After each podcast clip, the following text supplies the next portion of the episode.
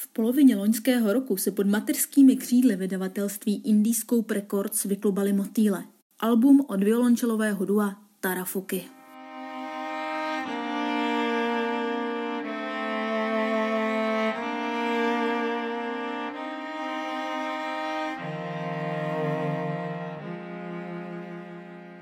Všem z vás, kteří alespoň trochu sledují domácí nekomerční hudební scénu, je tohle duo určitě známé a to už od roku 2000, kdy poprvé rozčísli místní, ale i mezinárodní vody.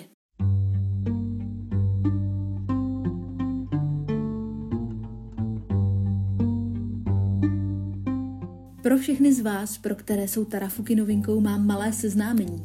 Roku 2000 Andrá Kostankěvič a Dora Bárová vytvořili křehký, minimalistický, experimentální a neskutečně něžný hudební svět. Na pierwszy dotyk byłeś taky słodký.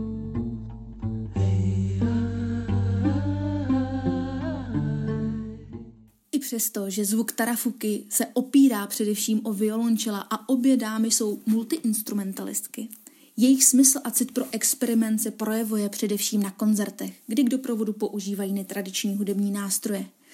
I jejich violončela jsou podrobována nejrůznějším experimentům. Tarafuky hudbu prožívají a ten prožitek mistrně přenáší i na svého posluchače. Obě dvě hudebnice se věnují i jiným hudebním skupinám a projektům. Celkem výraznou stopu nechává Dorka při spolupráci s Anetou Langerovou. Upřímně její přítomnost na pódiu při koncertech Anety dodává koncertům skvělou atmosféru a podle mě je právě Dorota tím prvkem, který z dobrého koncertu dělá koncert naprosto skvělý. Na svém kontě mají Tarafuky už šest studiových alb a jednu bestovku, kterou si nadělili k 15 letům svojí existence. Mezi těmito sedmi kousky se nedá najít ani jeden slabý kus. Tarafuky si totiž drží svůj standard a na zatím posledním albu Motýle se jim to daří.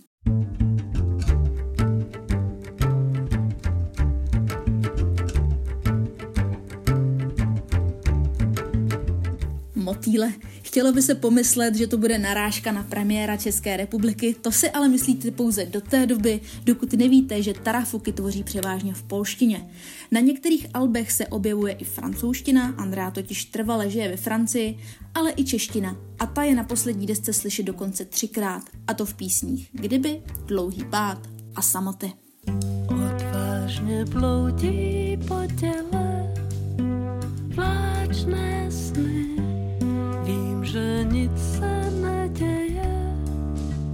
sněží ve tvých dlaních cítím.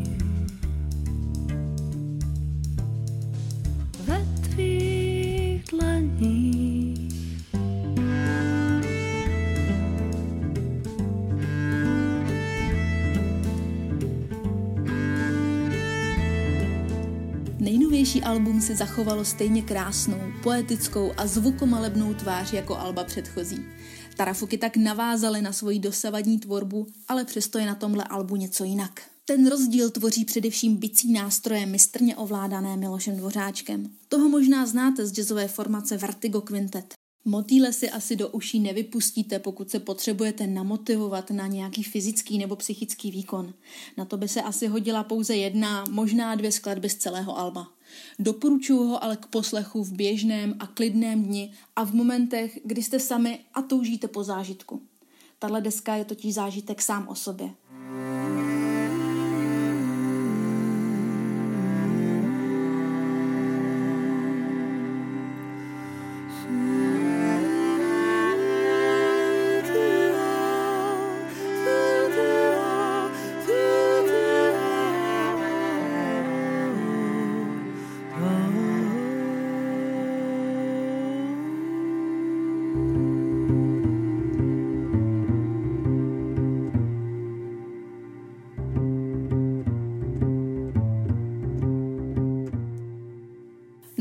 Přeju, abyste si ten poslech užili.